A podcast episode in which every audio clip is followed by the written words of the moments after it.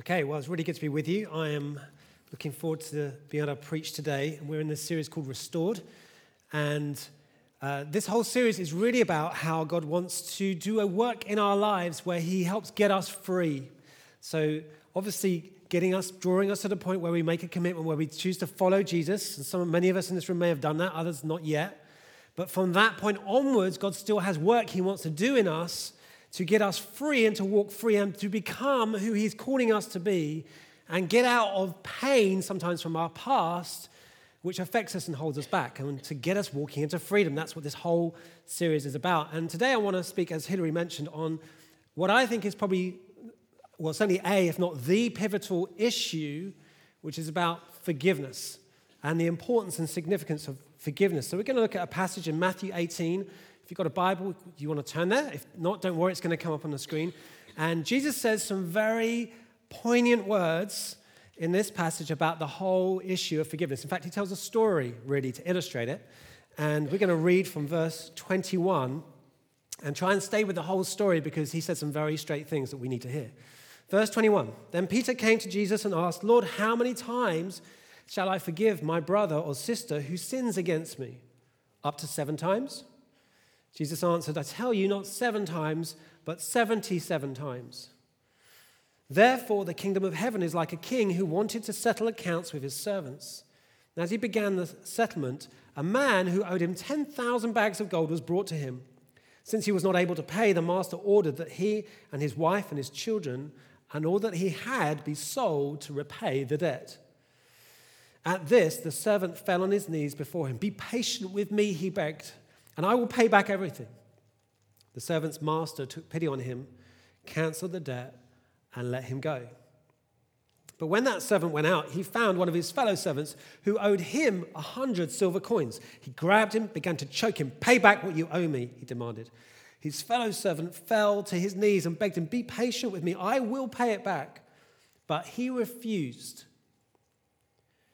Instead, he went off and had the man thrown into prison until he could pay the debt. When the other servants saw what had happened, they were outraged and went and told their master everything that had happened. Then the master called the servant in. You wicked servant, he said, I cancelled all that debt of yours because you begged me to.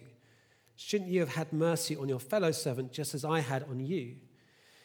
In anger, his master handed him over to the jailers to be tortured until he should pay back all he owed. This is how my heavenly Father will treat each of you unless you forgive your brother or sister from your heart. Now, if you kind of listened to that or read that and just stayed with it the whole time, that, that certainly in me, it creates two very distinct responses. The first part of me, and to do really the first part of the story, I, I respond very positive to the first part of this story. I kind of get it, I can relate to it. I understand that this story is about me and God. It's about you and God. It's about where we were before you ever become a Christian, basically, is what Jesus is saying. In other words, that through our lives, we amass a huge moral debt that we cannot repay. And uh, scholars have tried to work out when Jesus tells a story of 10,000 bags of gold, they've tried to work out in modern terms what does that relate to? How much money is that? And they reckon it's millions, probably billions of pounds worth of debt. In other words, Jesus is telling a story about a completely unpayable debt, totally unpayable by the servant. That and that, if you like, is a picture of where we are before God before we ever come to the cross that we are in a situation where, because of our rebellion and because of the stuff we've done that we should never do, we are in a scenario where we have amassed a huge moral debt that we can never solve ourselves. And that was where we were. I can relate to that. And then in the story, the servant throws himself at the mercy of the master. Have mercy on me, take pity on me. And amazingly, the master has compassion on the servant. Where he should inflict judgment, he actually has mercy. And he cancels the debt, and lets him go completely free. And that is a picture of exactly what happens at the cross when you come and stand before Jesus. That this debt that you could not pay, that was yours by right, is totally cancelled. He, the Lord Jesus, takes your debt, inflicts it upon himself, and gives you mercy that you never deserved. He absorbs the debt. We get mercy. We get to go completely free, all at his expense. That is how God treats us. That's why we can sing songs like Amazing Grace, because that's what it is. So I like this story. I, I'm very positive about the first part of the story. But then the story goes on. And I find the second half of the story more difficult than the first. Because in the second half, that servant who's forgiven goes out. And he goes out and he finds a guy who owes him money, a much smaller amount. And he grabs him, assaults him, and says, Pay me back. And the man, the second servant, basically says the same thing as the first servant and said, Please have mercy on me. I'll do everything I can to pay you back. Just give me some time. But it says, Jesus says, He refused. He refuses. There's something in his spirit that kind of goes, No, Instead, he has the guy taken, and thrown into jail until he can pay it back. The story goes on. News of this goes back, gets back to the master, and the master calls in the first servant for a second meeting. The second meeting is very different from the first. And this is what Jesus says He says, The master said, You wicked servant, I cancelled all that debt of yours because you begged me to. Shouldn't you have had mercy on your fellow servant just as I had on you? And in anger, his master handed him over to the jailers to be tortured until he should pay back all he owed. And then Jesus ends with these words This is how my heavenly Father will treat each of you unless you forgive your brother or your sister from your heart.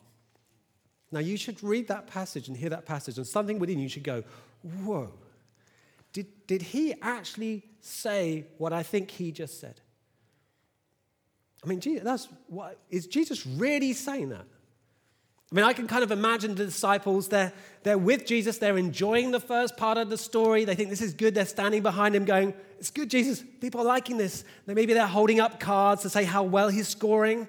And they're enjoying the moment until Jesus gets into the second half and you can see them start to look at each other go, Did he, Is he really saying that? And maybe at the end of the whole thing, one of them kind of gives them a bit of feedback. Peter maybe gives them some feedback. Oh, I really enjoyed most of the message. That last little bit, maybe we could just, just like, just maybe just soften that. Maybe you came across a little more intense than you meant. If we'd filmed Jesus for a video message, Brett, who's in charge of our communications, would probably have sat Jesus down at the end and said, The ending, shall we re record the ending? Because that came across pretty heavy. But there's no re edit and there's no re recording. That's what Jesus meant to say. In fact, if you know the Gospels, you'll know that Jesus says stuff like this in other places, just like this, about the issue of forgiveness. So, Matthew 7, Matthew 6, sorry, is the passage where Jesus teaches his disciples how to pray. And we know it as the Lord's Prayer. And he says specifically, I want you to learn how to pray every day this line, amongst all the other lines Forgive us our sins as, and that's the killer word, we forgive those who sin against us. Now, I learned that prayer as a child. And in fact, the church I went to when I was a kid, we used to say that prayer every week. How many of us used to recite that prayer every week in church? Okay, actually, in my church, I grew up, we used to say, Forgive us our trespasses as we forgive those who trespass against us. Now, it took me a few years as a little child to work out that trespass didn't mean get off my land kind of trespassing, okay? But was about the issue of sin. Just as it took me a little bit of time to work out that God's name wasn't Harold, but Hallowed. I don't know if that's ever crossed your mind, but that's what I thought as a kid, okay? Harold, strange name for God. But anyway, Jesus is teaching in the Lord's Prayer. He says, Forgive us our debts as in the same way as we forgive others who are debted or sinned against us, our debtors. In fact, Jesus is so serious that there's a bit at the end of the Lord's Prayer that we never, never recited in church that I remember where he says these words For if you forgive other people when they sin against you, your heavenly Father will also forgive you. But if you do not forgive others their sins, your Father will not forgive your sins. All good? Time to go home. I mean, you should read that passage and go, What? What did he just say? Because when you read that and you look at it, it sounds a lot like Jesus is saying that his forgiveness of me is dependent upon my forgiveness of somebody else. In other words, I qualify for his forgiveness if I'm willing to forgive somebody else. And if I don't forgive them, he won't forgive me. That's what that reads like to me. Now, that's a shock because the way we read the rest of the New Testament is that basically his forgiveness of me isn't qualified by anything I do. Yeah, that basically all I bring to the point of getting forgiveness and being saved and being able to come home to God, all I bring is basically my mess and an attitude that says, I surrender. That's all I bring. I don't bring anything to the equation that's positive. I just bring my negative rubbish and I go, God, I can't do it on my own. I believe you can. I want to follow you. And that's all I bring. That's why when we baptize today and when we do this, we, we, we, we quote Romans and go, if you confess with your mouth that Jesus, and you believe in your heart that God raised him from the dead, you will be saved. All you have to do is confess and believe. That's it.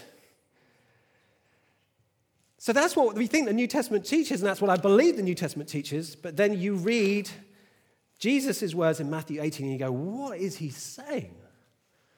When it comes to the issue of forgiveness, what is he actually saying to us? because he's clearly very serious about this issue. Well, I don't believe Jesus is teaching that his forgiveness of me is dependent on my forgiveness of somebody else. I don't believe that my ability to forgive someone qualifies me to receive his forgiveness. I don't think that's what he's teaching here. What I believe Jesus is teaching us is he's telling us something about the nature of a forgiven soul that there is something, if you like, so fundamental and so completely life changing about coming to Jesus for the first time, about receiving forgiveness, that one of the products in our lives and in my life, part of the fruit, if you like, of that in my life, is that I begin to grow into being a forgiving person. In other words, my ability, my inclination, my desire to forgive is a product of not the qualification for my own forgiveness from God. Now, let me explain this a bit more because there's a few passages in the Bible that work like this a little bit. And when you read them, they can be confusing. You kind of go, I just don't understand that passage in light of everything else I read. So let me take you to one of them and you will probably see a similarity. James 2, in the New Testament, verse 14, it says this What good is it, my brothers and sisters, if someone claims to have faith but has no deeds? Can such faith save them? Suppose a brother or sister is without clothes and daily food. If one of you says to them, Go in peace, keep warm and well fed, but does nothing about their physical needs, what good is it? In the same way, faith by itself, if it is not accompanied by action, is dead. Now, I don't know how you read that passage, but when you first read it, on the surface, it sounds like it's teaching this. To be saved, to be able to come to Jesus, to make that decision, basically requires two things. First of all, it requires faith, I believe in Jesus, twinned with good works, things that I have to do. And if I do some good works and I believe in Jesus, that will qualify me to be a Christian and he will forgive me. That, by the way, is what Jehovah's Witnesses teach. That is faith in Jesus and it is good works, and you've got to have enough good works. Difficult to know when you've done enough, by the way, but that's Put those two together, and that qualifies you. That's what James 2 appears to teach. But I don't think that is what James 2 teaches. I think what James 2 is teaching us, although it doesn't read like this to begin with, is that good works are the product of a saved soul. That one of the ways you know if someone is a Christian is that the product of them being saved is a changed life.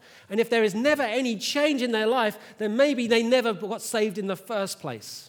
That's what James 2, I think, is teaching. It's a bit like asking the question how do you know if an apple tree is an apple tree? Ask the person next to you that question, see if they can get the answer just as a, a little. the, the answer isn't Jesus. I know we're in church, but the answer is not Jesus on this occasion. How do you know if an apple tree is an apple tree? Because it what? It produces apples. Very good, well done. Exactly. It has fruit in keeping with the nature of what it is. Yeah? The apples don't qualify it as an apple tree, it just proves that it is already. When you come to Jesus, He does such a fundamental life changing work in your heart that you become a new person and you start to walk into living out differently. That doesn't qualify, it's just the proof that that has already happened. And I think that's what Jesus is teaching in Matthew 18 and Matthew 6 when it comes to prayer and forgiveness. He's saying, a forgiven heart is a forgiving heart. And if you never walk into forgiveness, never produce that in your life, if you never have that inclination, then it questions whether you've ever received forgiveness. And we need to receive forgiveness because forgiving someone when they genuinely hurt you is hard. Yeah? I mean, Peter asks the question what do I do when my brother or my sister basically hurts me or sins against me? Notice it's a brother or sister, it's someone close. I mean, I can cope with someone driving down the road and shouting at me. I don't like it, but I don't really care too much. But when it's someone close to me, that's what hurts us. So it's hard. When someone hurts us, when someone wrongs us, you know, our natural reaction, at least my rea- natural reaction, is not to first wanting to forgive them. My natural reaction is to what? To want to get even, hurt them back. I want to I want to hold them accountable for what they have done. That's my natural reaction. If you, if you know me at all, I have probably quite a strong justice driver inside of me. By that I mean, I care about things being fair and people being treated fairly. And, and that's a good thing because if I see inequality around me, it matters to me that we sort this so it's, that people aren't disadvantaged. That when I understand it or see it, I will respond to it. The downside of that is personally, when I experience injustice, I have a hard time letting it go because it matters to me and I feel it deeply. And so my natural response is not to necessarily, first of all, want to forgive. So, in order for me to become a forgiving person, and I would suggest the same is true for you, I have to understand and experience forgiveness. God has to do something in me to produce that through me. I have a friend who has climbed Mount Kilimanjaro in Africa three times now. It's quite a big mountain. It's not technically very difficult, you just walk up it, but it's big. It's just under 20,000 feet. To climb Mount Kilimanjaro, you basically need three or four things. You need to be quite fit, you need to have the right equipment, you need to have a guide, and critically, you need to have time for your body to acclimatize to like live at that altitude with less oxygen in the air. What that means is if you and I, if I just said, who wants to go to Tanzania today? Hands up. Not many of you, a few of you. Right, we're all going to go. Okay. It's okay. Hillary's paying, so we're all going. We're getting on a plane. Oh, yeah, more hands go up. Perfect. Okay, I'm in if Hillary's going. So we're, we're all going to go. And even if you're fit and you got, we got a guide and we've got the right equipment, we're all ready. If we go, let's go straight up that thing, we're not going to make it. And the reason we're not going to make it is because we won't have time for things to happen inside of us that allows us to do that. We have to acclimatize to be able to climb that thing. And that's a little bit like the issue of forgiveness. God has to do something in us in order for us to live that out. Because it's hard, it's not our natural reaction. We need God to do something in us. And Jesus is saying, listen, a forgiven heart leads to a forgiving heart.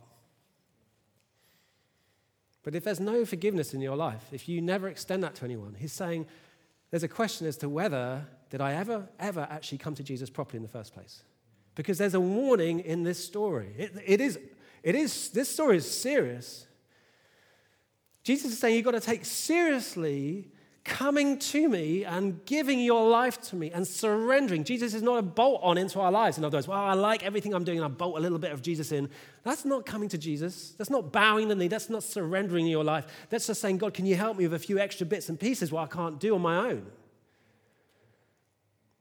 But when you really come, when you bow the knee, you say, Jesus, I cannot do this. I cannot solve this issue. I admit I can't find the way through. I need you. I believe you are who you are. I surrender. Then the Bible teaches very clearly that God comes to do something amazing in your life. It clears this, all this stuff cleared, cancelled, and now something new in our heart. A new person, new creation, new life and a new life that leads you into a new heart that wants to sort and forgive and move on and clear up mess from the past.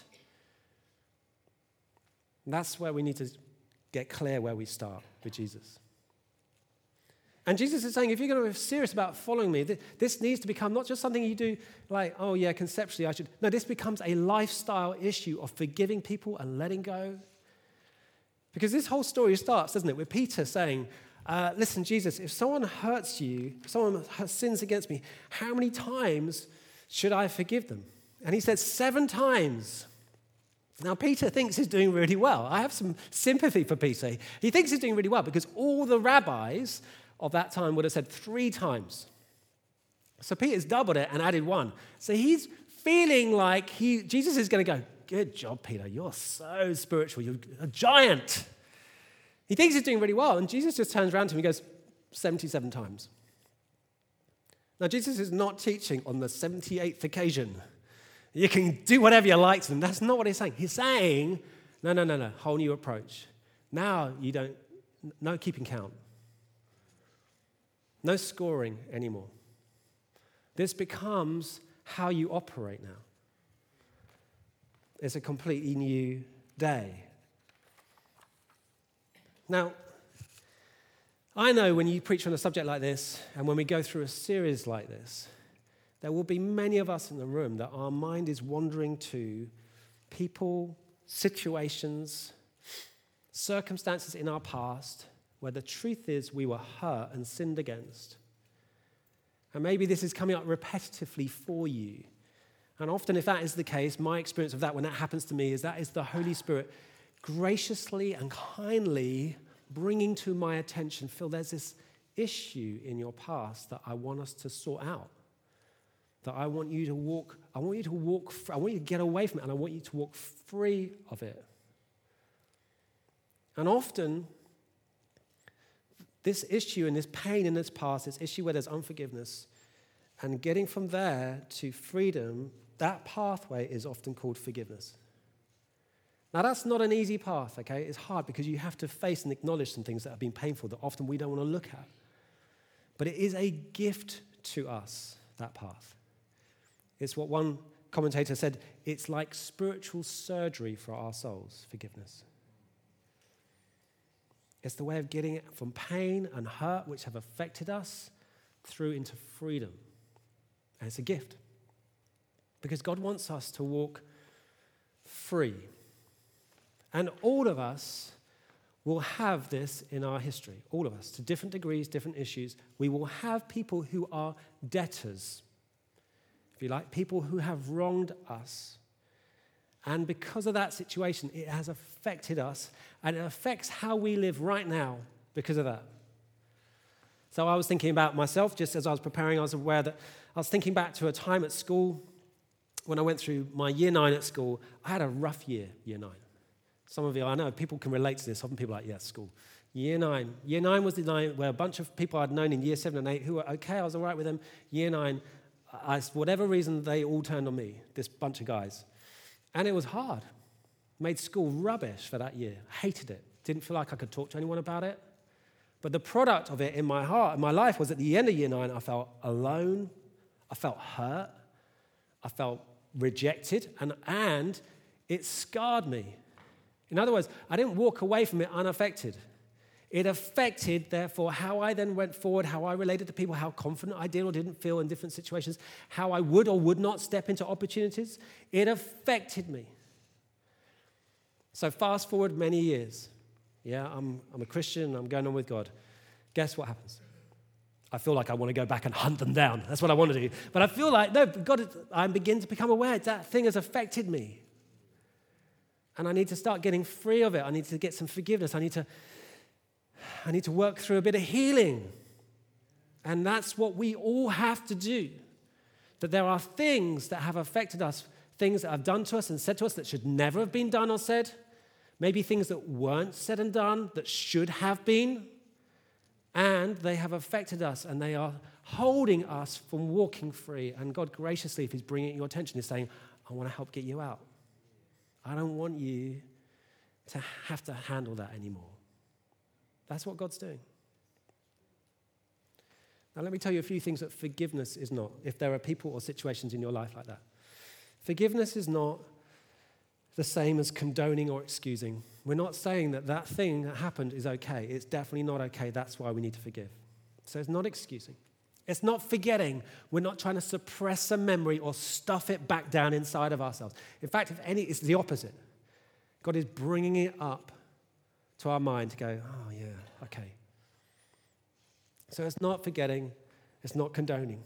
It's not even waiting for this person or these people to come and apologize. That's what we want if someone wrongs us. We want them to apologize. I want this person to come to me face to face, preferably in front of a whole room of people, and apologize. I would like a letter, in fact, apologizing, written in blood, ideally their blood, delivered to my door.